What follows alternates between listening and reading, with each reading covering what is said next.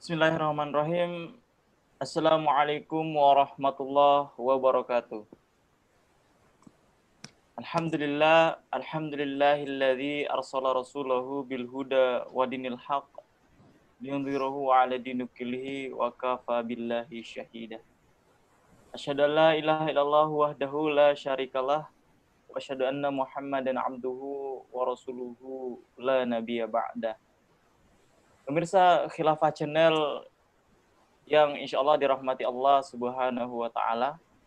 Alhamdulillah pada malam hari ini kita kembali bersua dalam kajian online bersama Khilafah Channel dan malam hari ini seperti biasa di malam minggu kita uh, masuk dalam sesi kajian tafsir yang insya Allah kajian tafsir malam hari ini kita akan lanjutkan tafsir surat yang kemarin pekan uh, pekan lalu yaitu tafsir surat Al-A'la Salam serta salawat tak lupa kita berikan kepada kepada baginda Muhammad Sallallahu Alaihi Wasallam, Nabi kita yang kita cintai.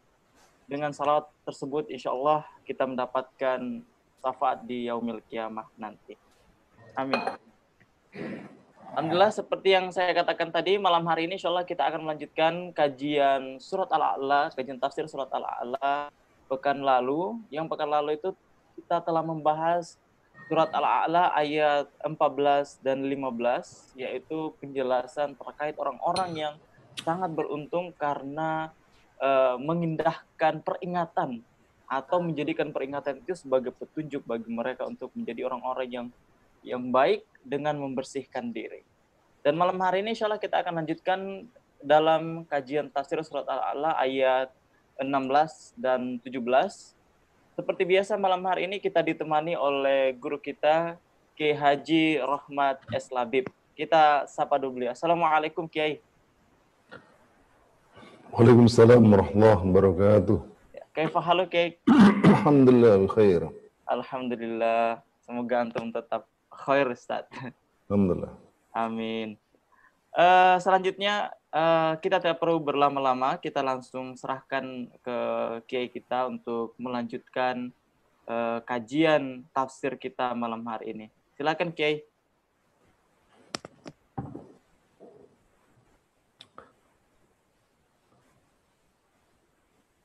Alhamdulillah rabbil alamin. Wa nastaghfiruh wa na'udzu billahi min shururi anfusina والسيئات أعمالنا. من يهد الله فلا مضل له ومن يضلل فلا هادي له. أشهد أن لا إله إلا الله وحده لا شريك له وأشهد أن محمدا عبده ورسوله. لا نبي ولا رسول بعده. اللهم صل وسلم وبارك على سيدنا وحبيبنا مولانا محمد وعلى آله وصحبه ومن تبعهم بإحسان إلى يوم الدين Uh, pemirsa yang dirahmati Allah Subhanahu wa taala, alhamdulillah kita bersyukur kepada Allah Subhanahu wa taala hanya karena nikmat dan karunia-Nya uh, kita masih bisa menghirup udara segar dan tentu juga aneka ragam kenikmatan lainnya dan sudah sepantasnya kita memuji kebesarannya dan bersyukur atas semua nikmatnya. Salawat dan salam semoga Allah limpahkan pada junjungan kita Rasulullah Sallallahu Alaihi Wasallam serta keluarganya, para sahabatnya dan seluruh pengikutnya ila yaumil qiyamah. Saudara-saudara yang Allah Subhanahu wa taala, seperti yang tadi disampaikan, kita akan melanjutkan kajian kita dalam surah Al-A'la. Pada ayat sebelumnya di, telah dijelaskan tentang orang-orang uh, yang tazakka, orang-orang yang membersihkan diri, orang-orang yang mensucikan diri. Mensucikan diri dari akidah kufur, akidah syirik, dan semua pemikiran yang batil, serta juga membersihkan diri dari uh, akhlak yang buruk, ya, uh, dan pada saat yang sama dia membersihkan diri dengan akidah yang benar, akhlak yang benar, perbuatan yang benar.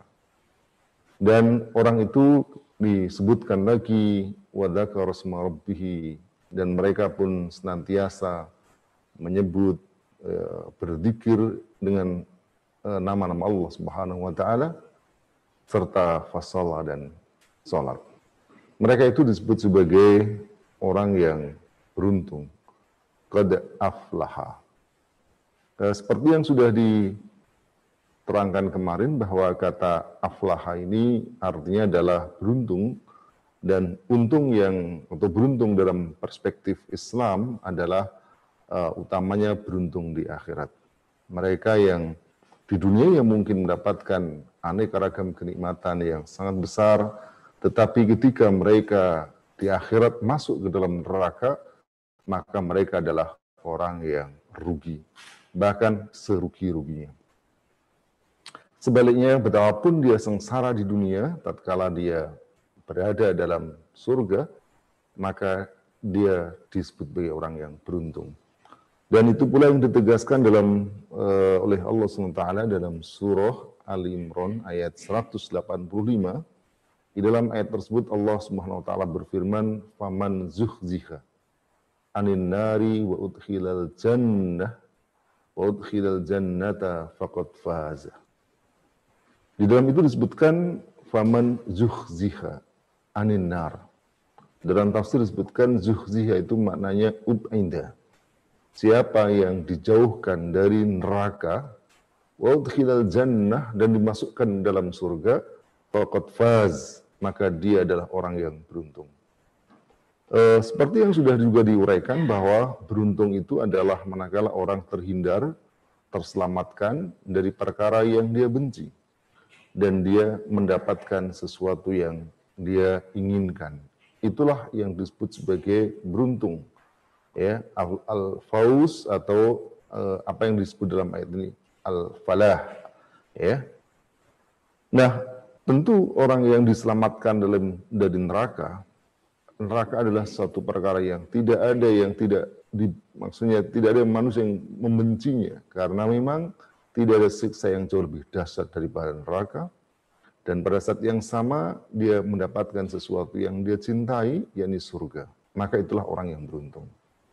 Saudara-saudara yang Allah SWT, meski begitu, namun ada juga manusia yang eh, tidak mengindahkan apa yang dijanjikan Allah Subhanahu wa taala itu. Eh, dalam surah eh, dalam ayat berikutnya Allah SWT berfirman bal tu'sirunal hayatad dunya Bel, ya ini dalam bahasa Arab termasuk uh, sebagai harfu atof, ya. Uh, hanya saja uh, dia uh, memiliki fungsi lain yakni lil idrob, ya. Jadi maksudnya untuk uh, mengalihkan pembicaraan uh, uh, lil dan di dalam konteks ayat ini idrobnya adalah intiqali. Idrob intiqali bukan idrob ibtali. Ibad intiqali itu artinya adalah perpindahan dari satu kalimat kepada kalimat lain, dari satu tema kepada uh, dari satu hukum pada hukum yang lain tanpa membatalkan hukum yang sebelumnya. Itu namanya uh, idrob intiqali. Ya, tapi kalau dia membatalkan kalimat sesudahnya yang dijelaskan, maka namanya idrob uh, ibtali. Nah, dalam ayat ini ini uh, tidak dis, tidak membatalkan sama sekali apa yang sudah disebutkan Allah Subhanahu wa taala dalam uh, ayat sudah sebelumnya. Jadi bahwa tetap memang begitulah ketentuan Allah Subhanahu wa taala orang-orang yang uh, mensucikan diri adalah orang yang beruntung ya qad aflaha man tazakka wa dzakara rabbih ini tidak dibatalkan sama sekali oleh kata bal dalam ayat ini. Eh, lalu kemudian mengalihkan ya apa yang dialihkan yakni tu'sirunal hayatad dunya. Saudara-saudara yang minta Allah Subhanahu wa taala di dalam ayat sebelumnya Allah Subhanahu wa taala menggunakan dhamir ghaib. yakni huwa. Ya, qad aflaha man tazakka wa dzakara rasma rabbi fasalla. Ini semua adalah dhamir ghaib, yakni kata ganti yang ketiga ya membicarakan dia ya disebut dalam ayat itu qad aflaha man tazakka wa rosma dan dia ya menyebut atau berzikir asma Allah Subhanahu wa taala dengan nama Allah. Fasalla ini juga merupakan domirnya domir gaib. Jadi orang yang pihak ketiga yang disebutkan dalam ayat ini. Nah, dalam ayat yang sedang kita bahas ini, ya, bal tu'thirunal hayatad dunya, ini Allah SWT mengalihkan ya e, domirnya. Yang sebelumnya domir gaib orang yang ketiga dialihkan kepada domir uh, khitab. Jadi orang yang kedua kalian ya. Tetapi kalian ya gitu nah sebelum kita membahas uh, kalian sedang apa uh, kita akan bahas dulu kata uh, tu'siruna ya. Uh, tu'siruna itu dalam bahasa Arab berkata asaro ya yu'siru ya. Isar kata uh, asaro yu'siru. Uh, isar ini kalau kita lihat dalam bahasa Arab itu maknanya hampir sama yakni uh, qaddamahu. Ya. Uh, qaddamahu wahtassahu bil khair. Atau dalam ayat yang lain apa dalam pengertian lain faddalahu. Ya. Jadi makna uh, uh, asaro yu'siru Ya, itu maknanya adalah ada beberapa makna, di antaranya adalah tadi yang disebut eh, yakni faddalahu, mengutamakan, ya. Atau eh, ikhtarahu, memilih. Atau qaddamahu, mendahulukan. Itu makna eh, apa yang disebut wa yusir, ya. Itu seperti misalnya dalam surah Al-Hasr ayat 9 ketika Allah SWT menceritakan tentang orang-orang Ansor ya terhadap orang-orang muhajirin. Di dalam ayat disebutkan wa yu'thiruna ala anfusihim walau kana bihim khasasah. Ala anfusihim dan mereka orang-orang uh, Ansor ini mendahulukan ya yu'thiruna bisa artinya mendahulukan mengutamakan ya eh, ala anfusihim mengutamakan mereka, maksudnya mengutamakan orang muhajirin ala anfusihim atas diri mereka. Jadi mereka justru mengutamakan, mendahulukan orang ansor daripada diri mereka. Lalu kemudian disebutkan walau kana bihim khososoh. Sekalipun mereka sebenarnya juga sangat memerlukan. Jadi ketika mereka memiliki sesuatu, ya, lalu kemudian orang muhajirin, saudara mereka yang baru datang, hijrah dari Makkah, mereka membutuhkan, maka dia berikan melebihi meskipun sebenarnya dia membutuhkan. Itu mana kata uh, athara yu'thiru. Saudara-saudara yang menurut Allah Subhanahu wa taala, kalau kita lihat dalam uh, banyak tafsir, maka makna ini pula yang ada dalam ayat ini. Bal tu'thirunal hayatad dunya kata tu'thiruna ini maknanya adalah dalam beberapa tafsir disebutkan tahtarunaha.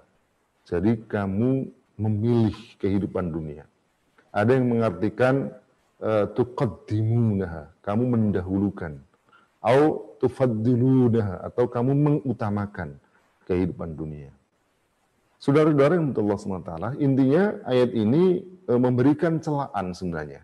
Jadi memberikan celaan kepada uh, khitab ya kalian, mengapa kamu justru lebih mengutamakan kehidupan dunia eh, sementara eh, Allah SWT menjanjikan kepada kalian eh, menjadi orang yang beruntung. Ya, nanti ada ayat berikutnya untuk menambah celaan itu. Ini adalah celaan yang pertama yang mengatakan bal tu'thirunal hayatat dunia. Kamu lebih mementingkan, kamu lebih memilih kehidupan dunia. Saudara-saudara yang menurut Allah SWT, dalam tentang tadi saya kembali kepada lalu siapa yang dimaksud dengan kalian ini ya domir tu siruna itu siapa ya ada dua penjelasan setidaknya yang kalau kita dapati dalam beberapa kita tafsir ya nah, misalnya yang pertama uh, mereka mengatakan bahwa uh, yang disebut dengan kalian di sini domir khitab ini itu adalah ditujukan kepada orang-orang kafir saja ini seperti yang disampaikan oleh Ibnu Ashur, ya, uh, beliau mengatakan bahwa ayat ini ditujukan kepada orang-orang kafir.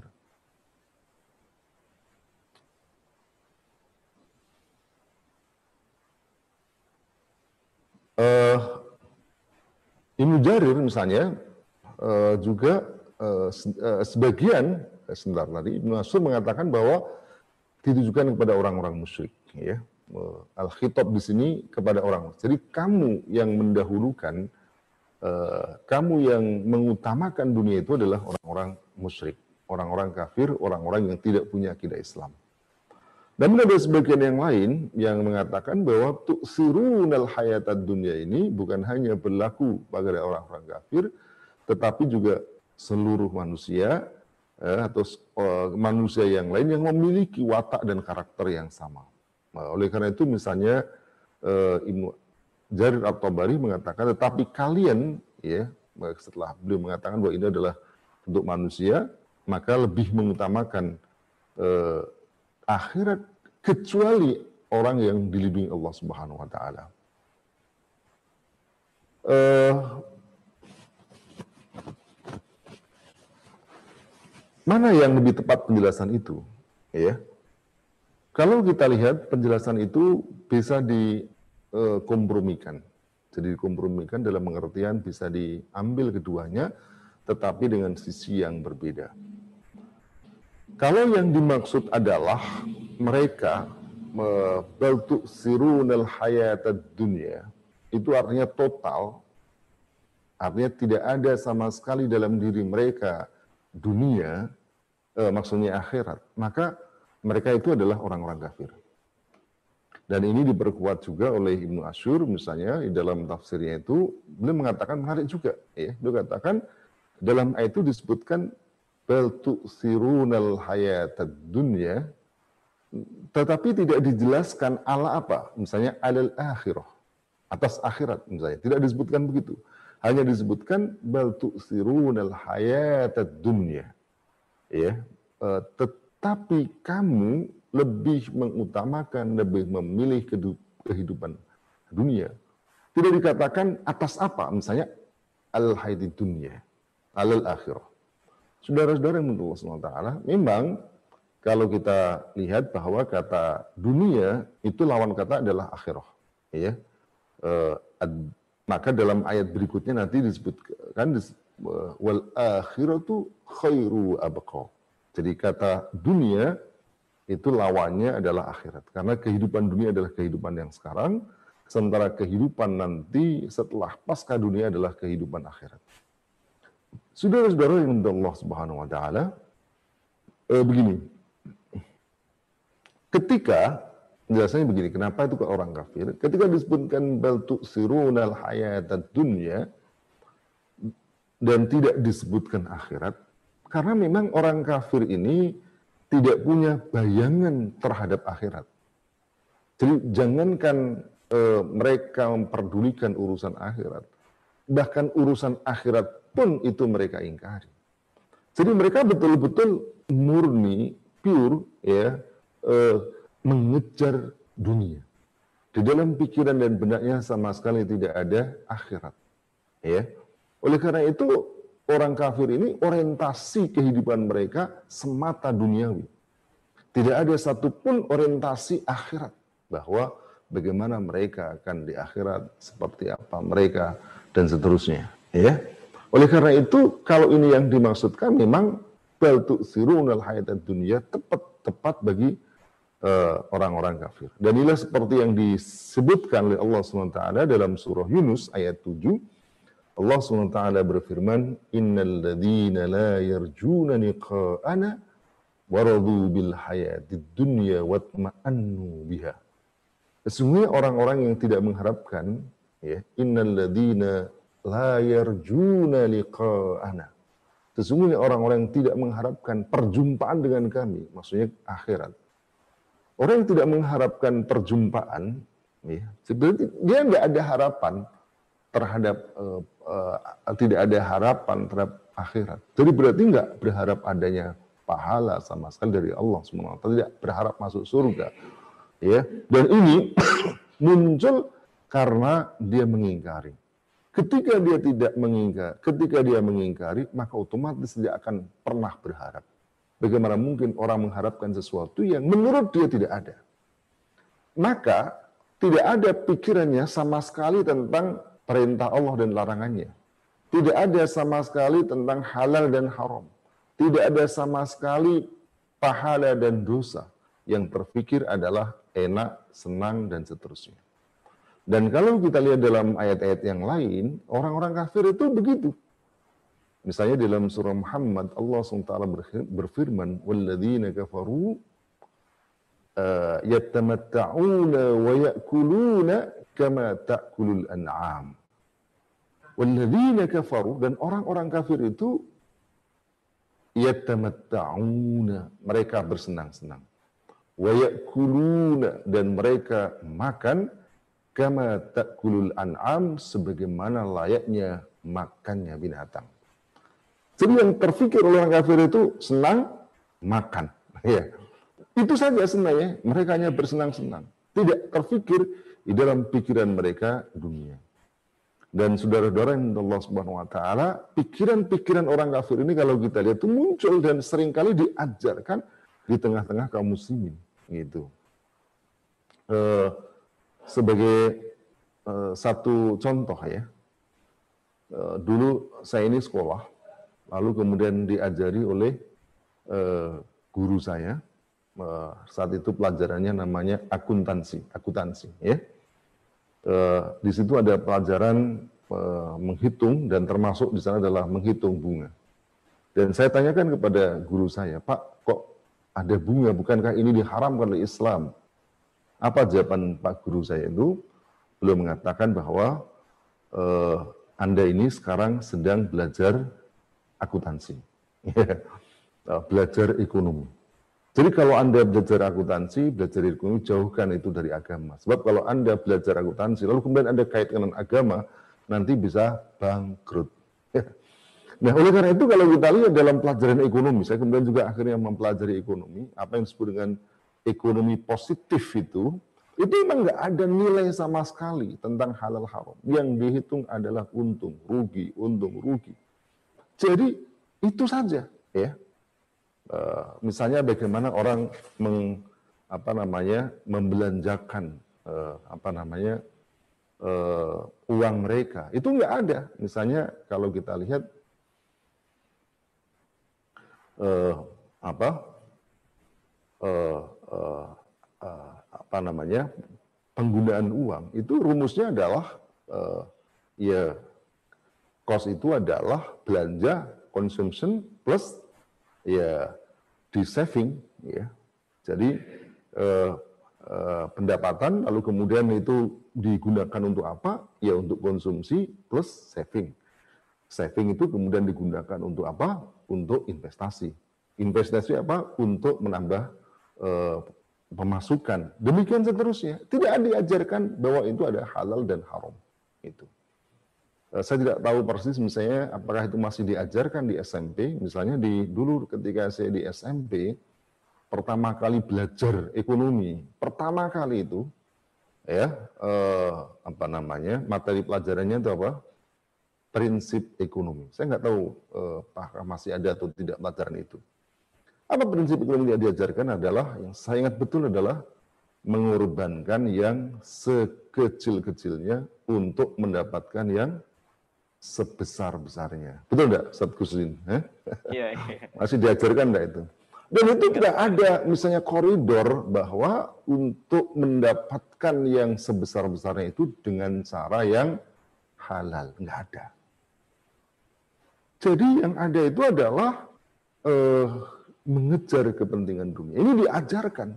Dan pelajaran seperti ini itu misalnya merata. Eh, Bagaimana kalau kemudian guru agama yang tidak kuat mengajari, tentu ini kemudian menjadi orientasi kehidupan.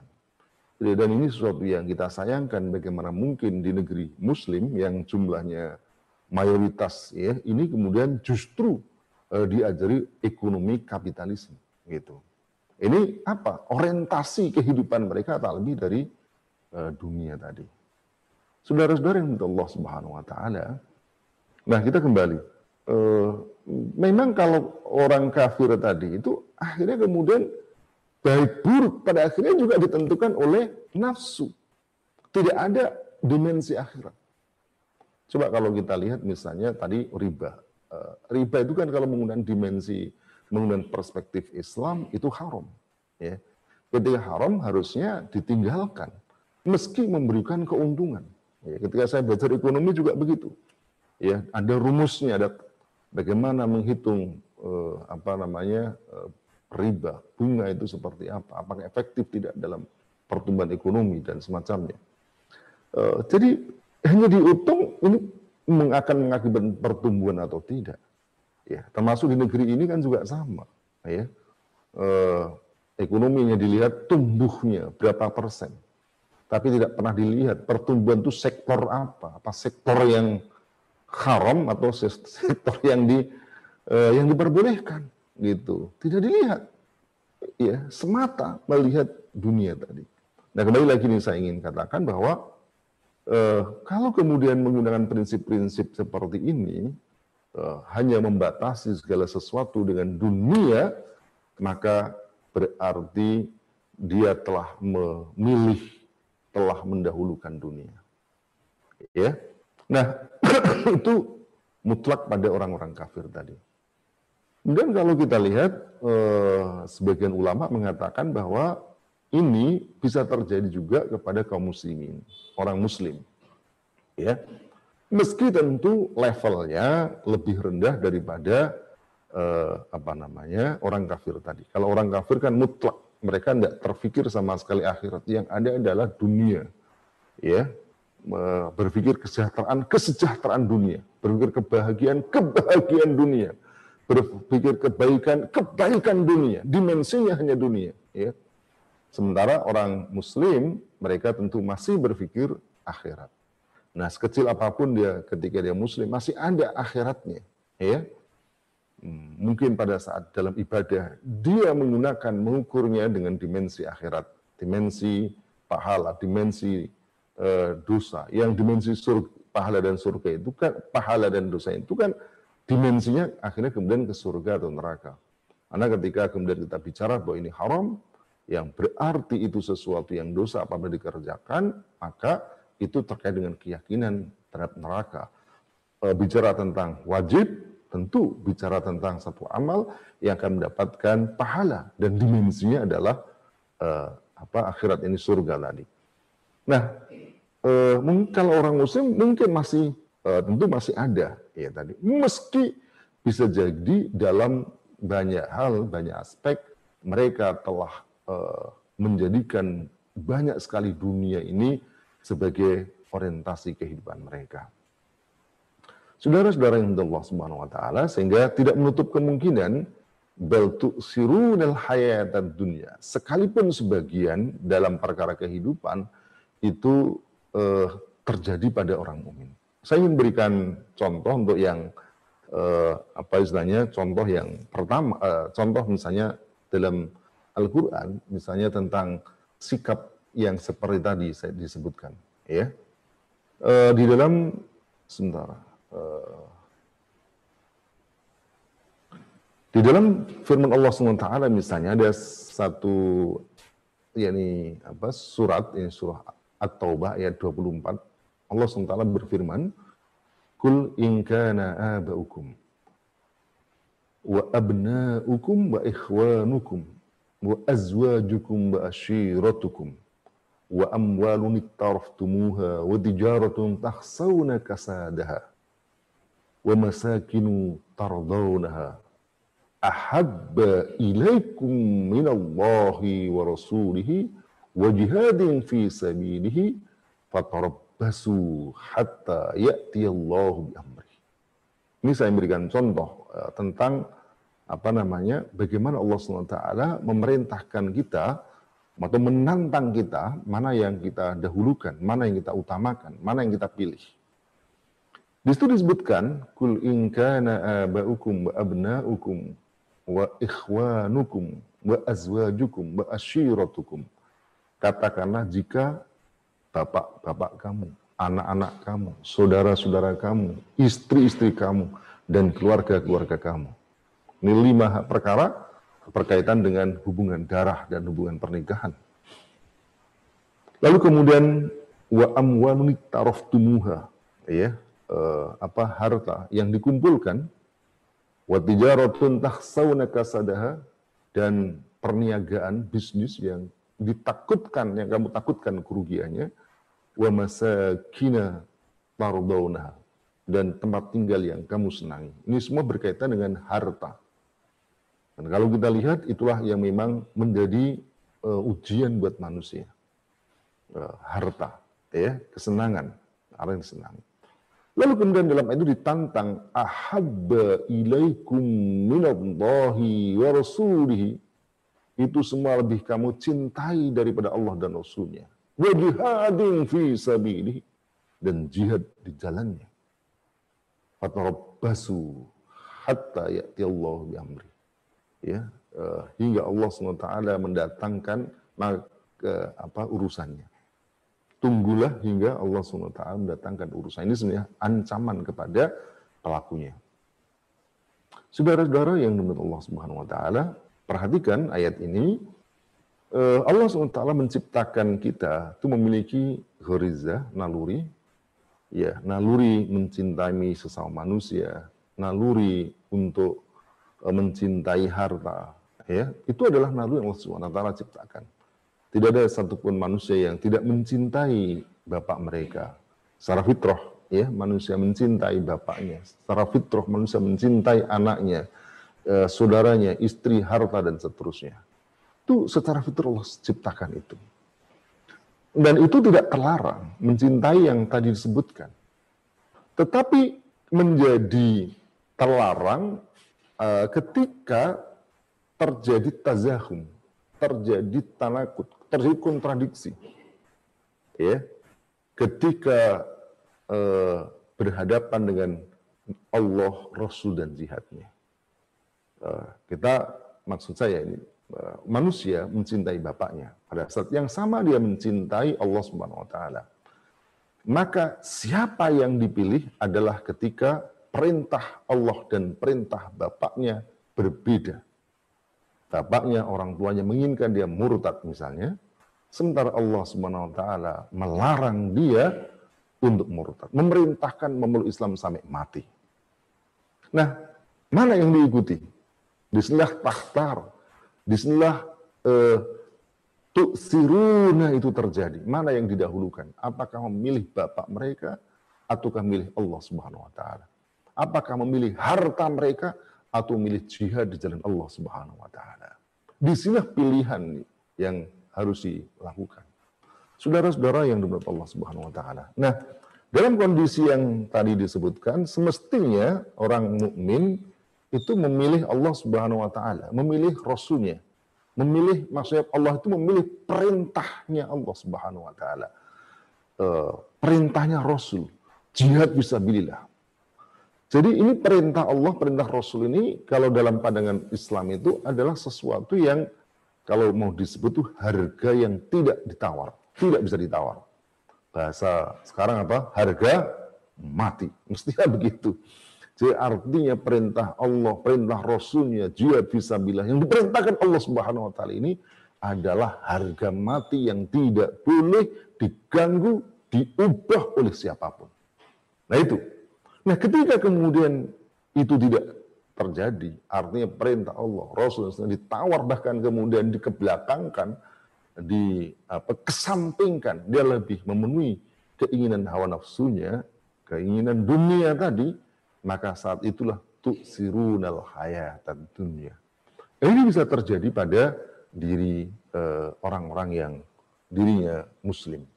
Jadi, saudara-saudara yang Allah Subhanahu wa taala, kalau kita lihat ini ini terjadi ya bisa terjadi pada diri seorang muslim sekalipun tidak total seperti orang-orang kafir tadi.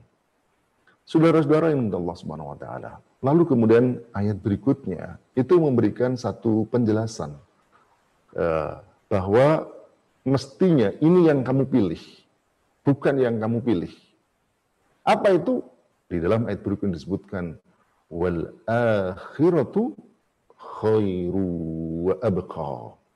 Dan akhirat itu lebih baik khair wa abqa dan lebih kekal.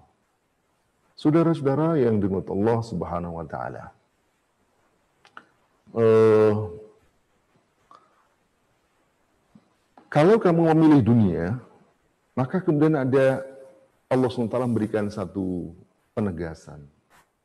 Wal, wal akhiratu khairu abqa. Ini seolah memberikan penegasan bahwa pilihan kamu itu salah. Kenapa kamu memilih dunia? Sementara pada saat yang sama, akhirat itu khair wa abqa. Khairu wa abqa, lebih baik dan lebih kekal. Saudara-saudara yang Allah Subhanahu wa taala menarik ini ayat ayat ini. E, secara bahasa kata ad-dunya secara bahasa ini luwatan itu kata ad-dunya itu adalah merupakan bentuk muannas dari kata dana.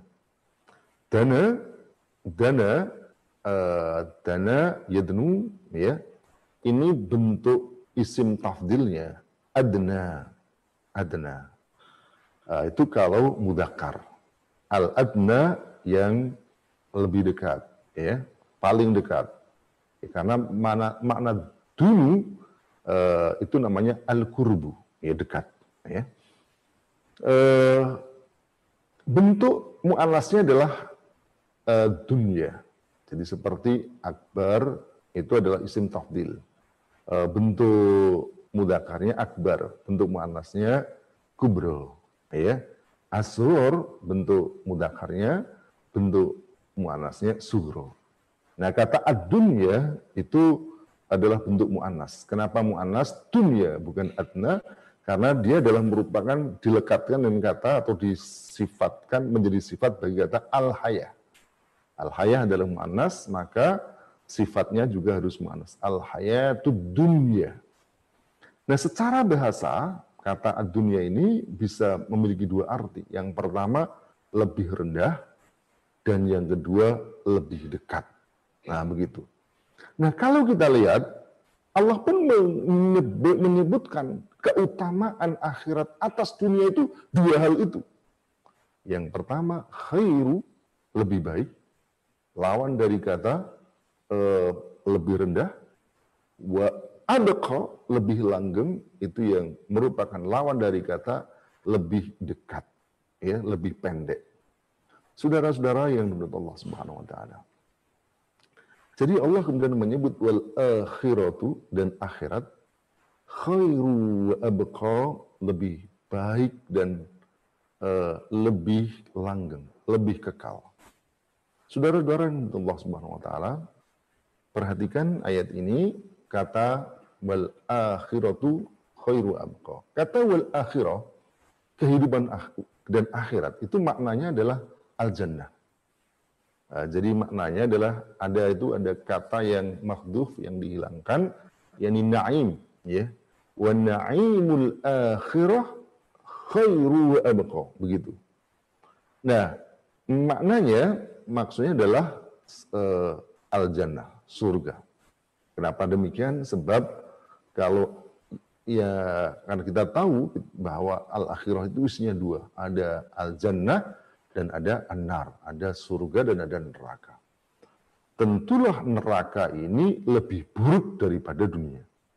Ya. Jadi ada satu uh, apa? Saya pernah baca itu menarik juga ya. Ini perlu dicek kebenarannya, tapi saya kira menarik itu ada namanya Al Hasan radhiyallahu anhu cucu Nabi SAW itu melihat uh, orang Yahudi. Uh, orang Yahudi ini dia tua dan kelihatan uh, apa sengsara hidupnya. Lalu kemudian orang Yahudi itu bertanya kepada Al Hasan radhiyallahu anhu yang ditanyakan adalah kebenaran sabda kakekmu Bukankah kakekmu mengatakan bahwa dunia itu, ad-dunia itu adalah uh, uh, apa? Uh, jannatul kafir itu adalah surganya orang kafir. Ya. Uh, sementara bagi orang mukmin itu sijnul mukmin itu adalah uh, penjaranya orang mukmin. Sementara saya ini miskin, menderita, padahal saya kafir. Dan sementara Anda ini mukmin, tapi kok Anda lebih mulia, lebih kaya, lebih bahagia daripada saya. Gitu. Uh, lalu kemudian dijelaskan penjelasan yang menarik, beliau katakan apa? Uh, it, jadi kalau kamu sekarang itu menderita seperti ini, itu sudah surganya. Jadi itu sudah surga, artinya lebih baik daripada nanti neraka. Sebab kamu nanti di, di akhirat jauh lebih penderita dari sekarang. Sebaliknya saya yang mungkin dilihat itu kelihatan lebih kaya, lebih uh, sejahtera, lebih bahagia, ini masih si jun itu masih penjaranya. Sebab apa? Uh, surga yang akan diberikan kepada orang mukmin jauh lebih hebat daripada itu semua. Saudara-saudara yang Allah SWT. Oleh karena itu ketika disebutkan wal akhiratu di sini, maknanya adalah al jannah. Jadi surga, ya, bukan uh, bukan uh, surga dan neraka. Jadi al jannah secara khusus. Wal akhiratu khairu wa abqa. Itu lebih baik dan lebih uh, lebih kekal. Jadi ada dua dua ke keutamaan atau dua kelebihan surga dibanding dengan dunia. Yang pertama khair, dia lebih baik. Saudara-saudara yang Allah SWT, kata khair ini dalam bahasa Arab itu ada dua makna. Khair itu bisa berarti uh, merupakan ismut tafdil, ya, dari kata khoro, ya, yang bentuknya adalah akhyaru. Tapi lalu kemudian hamzahnya dihilangkan, dan itu kemudian khoknya itu yang asalnya sukun dipindah ya uh, sukunya yang di belakangnya dikedepankan dan kemudian yang ini di belakang. Jadi menjadi khair ya yang fathah pada ya dikedepankan pada kha dan apa sukunya kha di uh, ke belakang jadi. Maka yang tadinya akhyar menjadi khair. Maknanya itu isim tafdil yaitu lebih baik. Nah khair itu juga bisa bermakna uh, al uh, khair bermakna Hasan. Jadi Hasan dalam pengertian ya dia, kan, dia, dia, bukan merupakan ismut tafdil.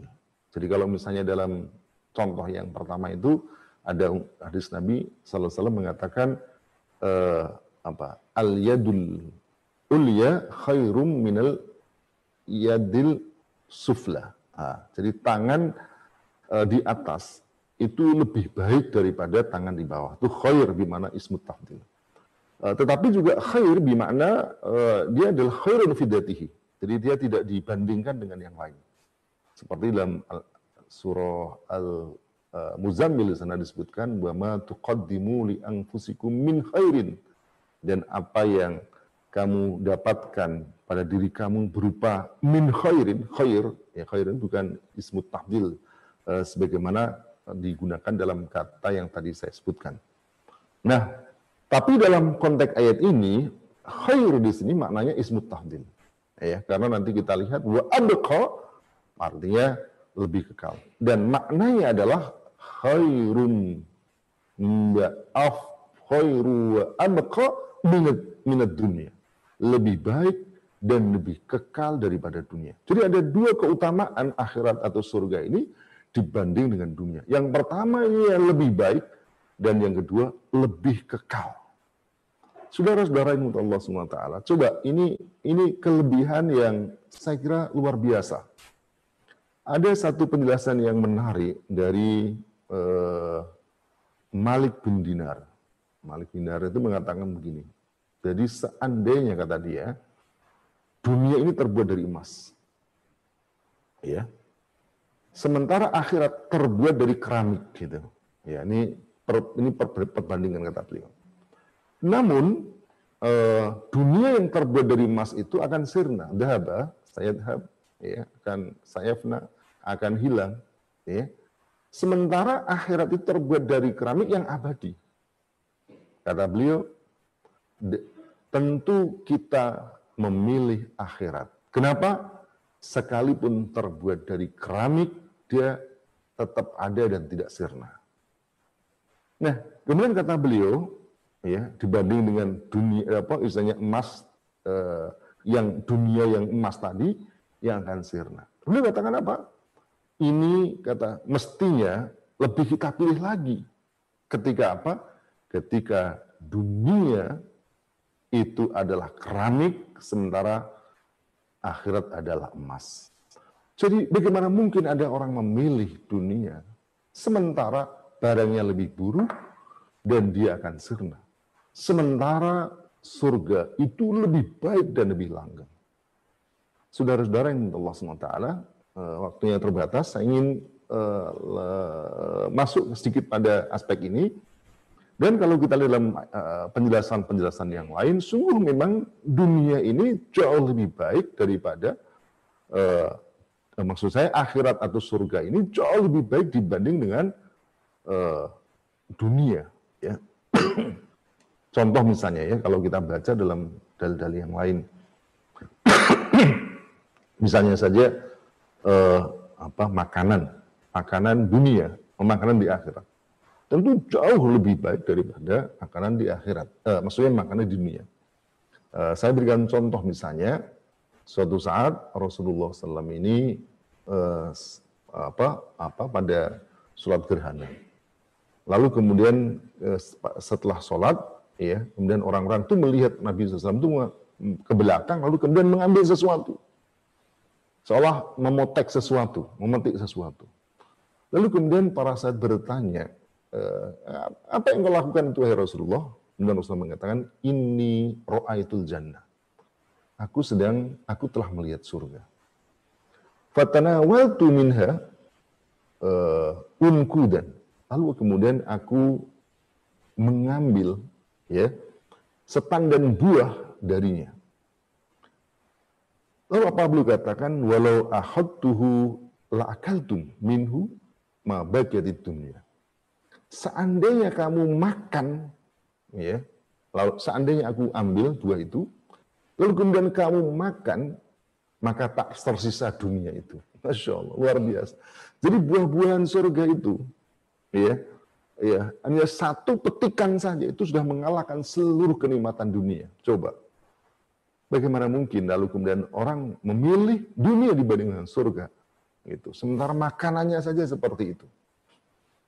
Misalnya dalam hadis yang lain, contoh ya, eh, Nabi misalnya mengatakan, Inna ahlal jannah ya'kuluna fiha yashrabuna wa la yanfuruna wa la yaburuna wa la yataghawwatuna yamtakhitun. Sesungguhnya penduduk surga itu mereka makan di dalam surga itu dan minum mereka tidak e, meludah, mereka tidak layak bulun, tidak kencing, tidak ke belakang dan juga tidak mengeluarkan hak. Lalu kemudian para sahabat bertanya, kalau fama balut tu'am. Lalu kemudian jadi apa makanan mereka? Karena mereka membayangkan kalau di dunia itu kalau makan otomatis akan dikeluarkan sebagiannya dalam bentuk berak, kencing, keringat dan seterusnya. Nabi kemudian mengatakan bahwa uh, menjadi jubsya'u warashun warashu karsih al-misk yulhamuna tasbih wa tahmid kama yulhamuna nafs. Beliau katakan menjadi sendawa dan keringat yang berbau atau misik, berbau misik. Ya, jadi masya Allah. Jadi makan tidak berak, tidak kencing, masya Allah. Ya, dan pada saat yang sama apa? Pada saat yang sama baunya seperti misik. Sekarang pertanyaannya mana ada orang dunia yang bau keringatnya itu seperti misik yang wangi itu. Coba datangkan, secantik apa pun bau keringatnya, bau kencingnya itu pasti tidak enak. Demikian juga rumah penduduk surga, masya Allah. Ya, eh, Rasulullah menyebutkan bahwa Inna lil mu'min fil jannah la khaymah min lu'lu'i wahidah. Mujawafah tuluha situna mila. Beliau katakan apa? Sesungguhnya orang mukmin itu mendapatkan atau memiliki kemah di surga yang terbuat dari satu mutiara yang berungga. Rumahnya itu dari mutiara berungga, masya Allah. Dan itu bukan sembarang mutiara, tuluha situ namilan. Yang panjangnya itu satu mil. Bayangkan itu, satu mil itu berapa? Satu mil itu 1,6 kilo. Kalau situ namilan itu berarti kira-kira 90 kilometer. Ada rumah sebesar itu. Masya Allah. Itu khair. Dan terakhir disebutkan, gua abqa. Ya, saya ingin selesaikan dikit, setelah itu baru kemudian kita buka dengan tanya jawab. Gua abqa dan lebih langgeng. Saudara-saudara yang Allah SWT, kita ini di dunia pasti mati. Dan umat Rasulullah SAW ini tidak lama. Nah, Nabi mengatakan, Akmaru ummati eh, ma baina min sittina ila sab'in. Beliau katakan ngabain sin. Beliau katakan umur umatku ini antara 60 sampai 70 tahun. Dan ada yang lebih tetapi uh, sedikit sekali. Saudara-saudara Allah SWT. Jadi nggak lama. Dan kalau kita terlihat diri kita ini kok tiba-tiba sudah sekian tahun, sudah puluhan tahun, sudah 50 tahun, tak lagi sudah ya Allah begitu cepatnya kehidupan ini. Sementara di akhirat itu selama-lamanya. Maka betapa meruginya mereka yang memilih dunia yang sementara dan ternyata pilihan itu juga jauh lebih buruk daripada uh, di surga kelak. Maka beruntunglah mereka yang membersihkan diri dari kekufuran, dari ide kufur, dari segala perbuatan maksiat, dan dia perbaiki dengan akidah Islam dan amal-amal yang baik. Saya kira itu di antara yang bisa kita ambil pelajaran dari dua ayat ini. Bal hayatad dunya wal akhiratu khairu wa abqa. Insyaallah nanti kalau masih ada yang ditanyakan dan seterusnya kita akan uh, bahas. Ya, Alhamdulillah. Uh, begitulah pembahasan dua ayat yang sungguh luar biasa menjelaskan tadi penjelasan tentang kenikmatan surga yang satu petikan buah di surga tidak bisa uh, disaingi dengan seluruh kenikmatan yang ada di dunia, masya Allah. Uh, karena kita terbatas waktu, kita tinggal punya waktu tujuh menit lagi, Kiai. Uh, maka saya akan membacakan satu pertanyaan apabila ada waktu kita akan lanjutin ke pertanyaan yang lain. Uh, pertanyaan pertama ini dari uh, IKN Islamic TV ya. Nama YouTube-nya nih, nama channel itu. Assalamualaikum Kiai. Semoga Kiai Rahmat Eslabib senantiasa diberikan kesehatan oleh Allah Subhanahu wa taala. Amin. Mohon bertanya Kiai, apakah makna al-wahan dalam hadis terpecahnya umat Islam itu bermakna kapitalisme secara maknawi? Al-wahn? Iya, iya Kiai. Iya, jadi itu uh, sebenarnya uh, hadis yang menceritakan tentang kondisi umat Islam. Yang Nabi umat Islam, yang Nabi menceritakan bahwa umat Islam itu suatu saat uh, nasibnya itu seperti uh, makanan. Ya, dalam satu nampan yang kemudian dimakan dari segala arah.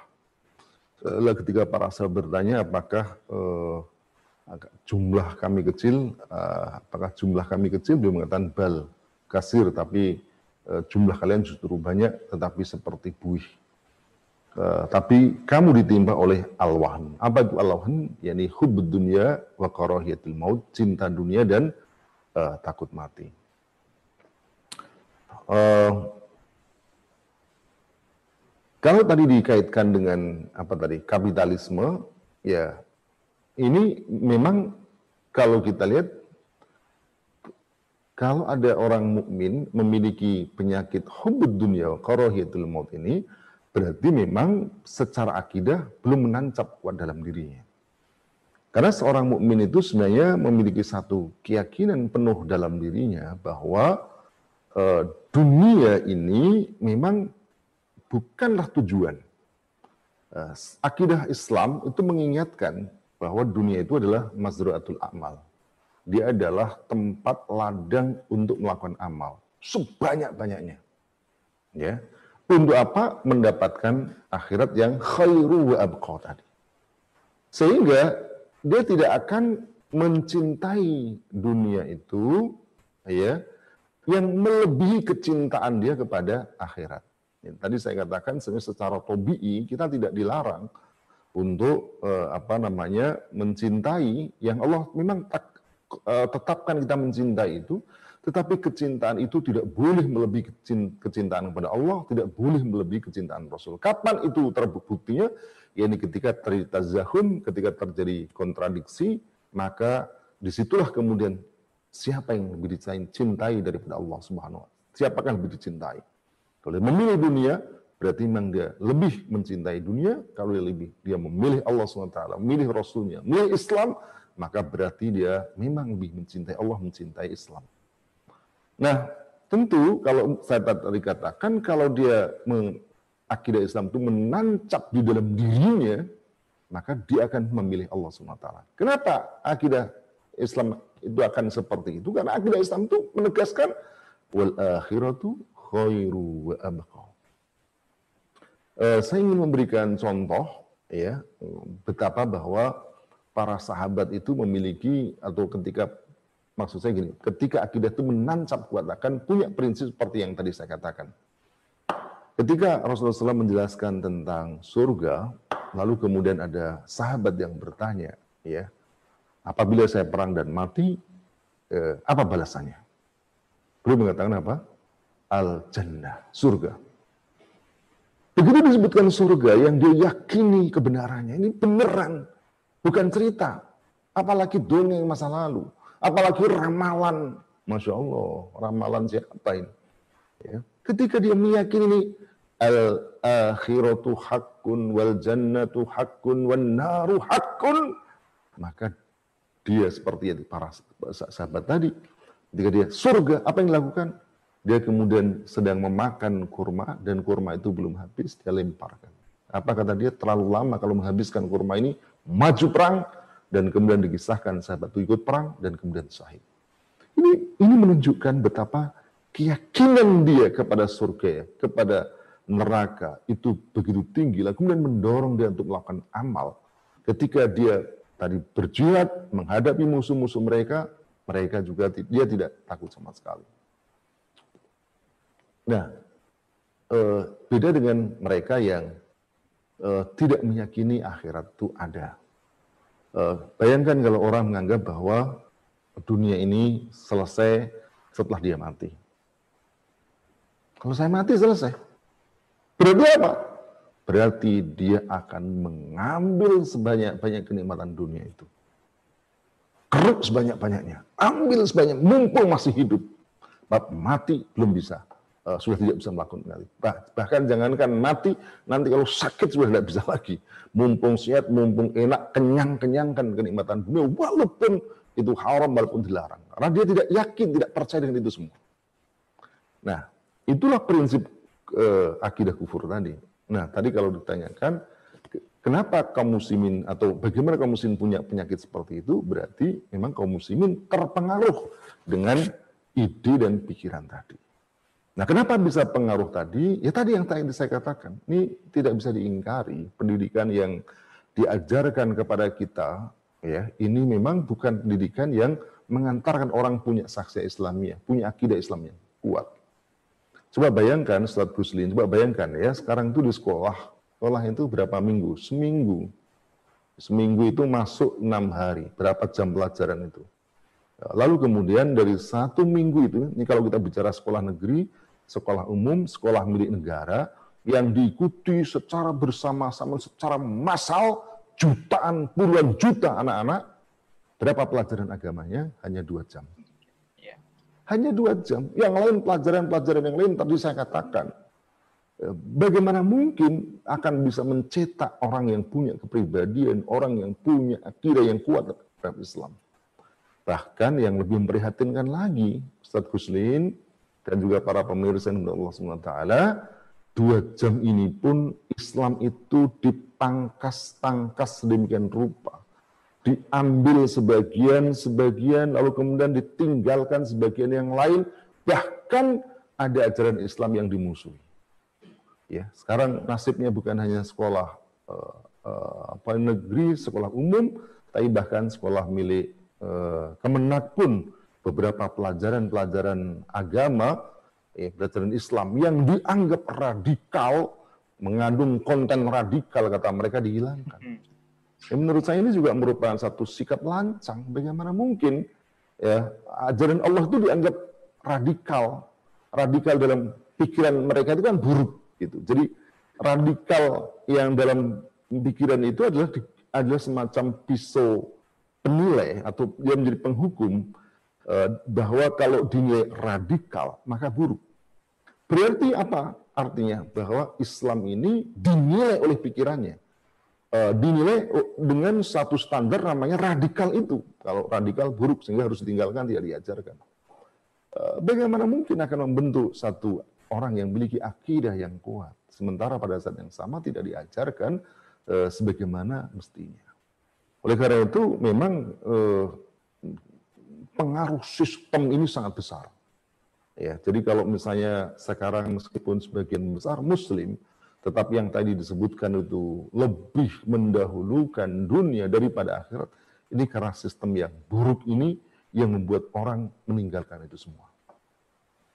Saya ingin memberikan gambaran sedikit tentang uh, sistem ini. Ini kira-kira begini, ya, para pemirsa yang dibawa Allah Begini, bayangkan, ya, bayangkan.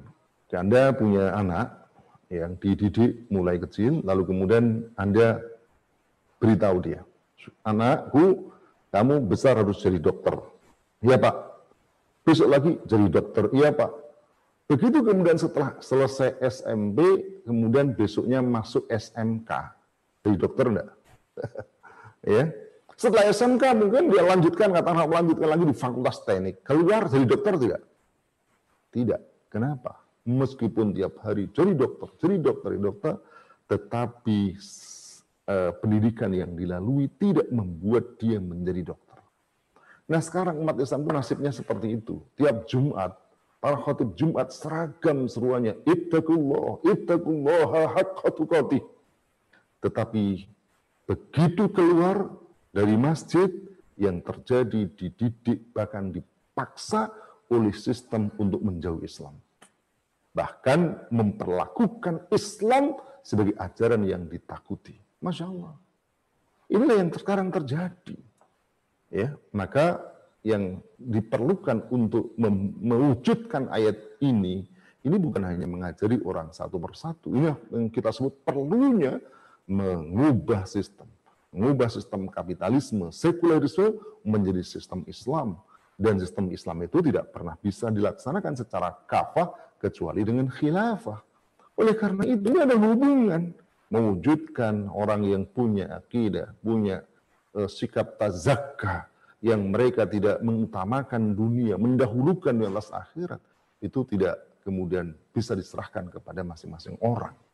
Memang ada orang-orang yang dengan kesadarannya, dengan kekuatan akidahnya bisa, tetapi tidak sedikit mereka terpengaruh, dibawa, bahkan dipaksa oleh sistem yang merusak akidah mereka. Begitu, Ustaz Kuslin. Iya, oke. Okay.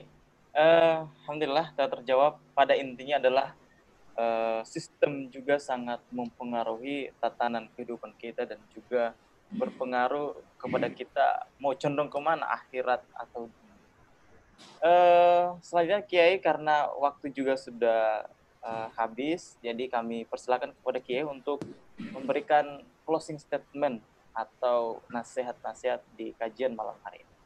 Kami persilakan Kiai. Eh, eh, para pemirsa yang dirahmati Allah Subhanahu wa taala, eh, penting untuk kita tancapkan apa yang disampaikan oleh ayat ini, yakni wal akhiratu khairu wa abqa. Akhirat itu lebih baik dan lebih langgeng.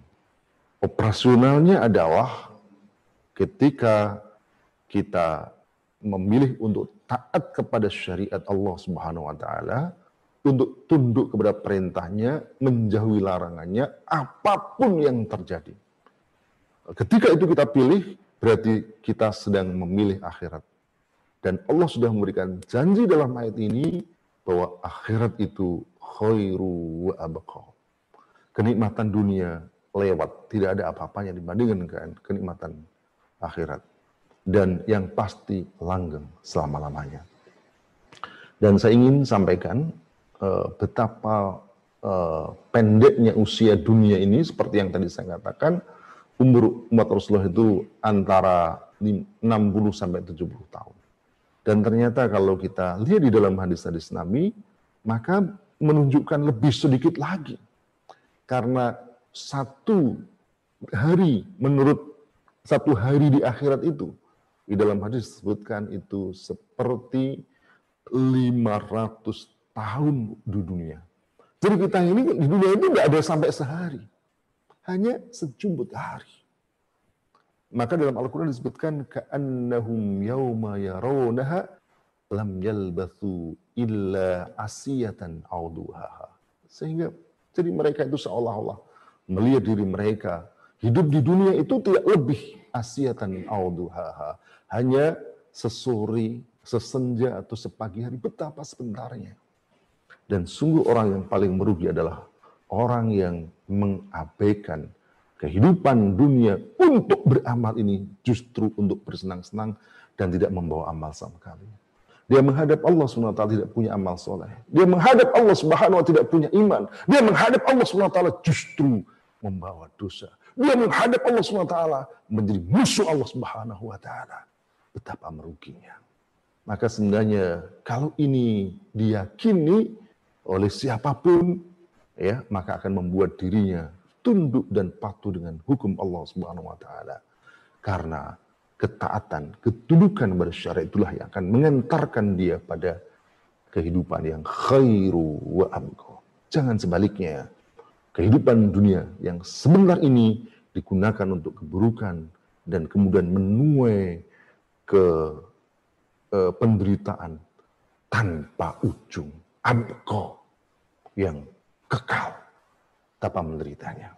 Saya yakin orang-orang yang berakal, orang-orang yang menggunakan akal ini, insya Allah kita semua ini akan memilih apa yang dipilihkan Allah SWT kepada kita.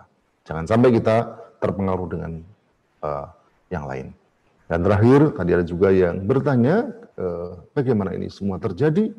Maka kemarin sudah sedikit saya sampaikan, ubah temannya, yang mengajak kepada keburukan, tinggalkan lingkungannya, yang mengajak kepada keburukan dan terus bergaul dengan orang yang baik, berada dalam lingkungan yang baik dan kerjakan, kerjakan dan jangan kita sekali-kali mau menengok kepada keburukan. Sekali kita menengok, maka akan terus menengok dan akan sulit lagi berpaling kepada kebenaran. Moga-moga kita semua termasuk dunia Allah Subhanahu wa taala untuk hidup dalam istiqomah meniti jalan yang lurus jalan yang mengantarkan kita kepada keridhaan Allah Subhanahu wa taala. Terima kasih. Jazakumullah khairan katsira. Uh, semoga kita semua diberikan kekuatan. Assalamualaikum warahmatullahi wabarakatuh. Waalaikumsalam warahmatullahi wabarakatuh. Alhamdulillah dengan uh, closing statement atau uh, nasihat di akhir kajian seperti ini itu menandakan bahwa kajian tafsir kita di pekan ini telah usai. Insya Allah kita akan lanjut melanjutkan kajian tafsir uh, online ini di pekan depan melanjutkan surat yang sama yaitu surat Al-A'la ayat 18 eh, sampai terakhir. Uh, kami ucapkan jazakallah khair kepada Ki Haji Rahmat S. Labib karena malam hari ini telah menyempatkan waktunya untuk uh, kajian bersama, memberikan kajian bersama uh, pemirsa yang saat ini menyaksikan uh, kajian online. Dan juga kami ucapkan terima kasih kepada seluruh pemirsa yang senantiasa setia menyaksikan tayangan-tayangan di Khilafah Channel. Semoga kita selalu istiqomah dalam kebaikan dan kebenaran sehingga kita bisa meraih uh, surganya Allah Subhanahu wa taala yang disediakan untuk orang-orang yang bertakwa. Kami ingatkan untuk selalu like, comment, share dan subscribe channel ini. Semoga menjadi bagian kebaikan bagi kita semua. Kami ucapkan terima kasih. Wassalamualaikum warahmatullahi wabarakatuh.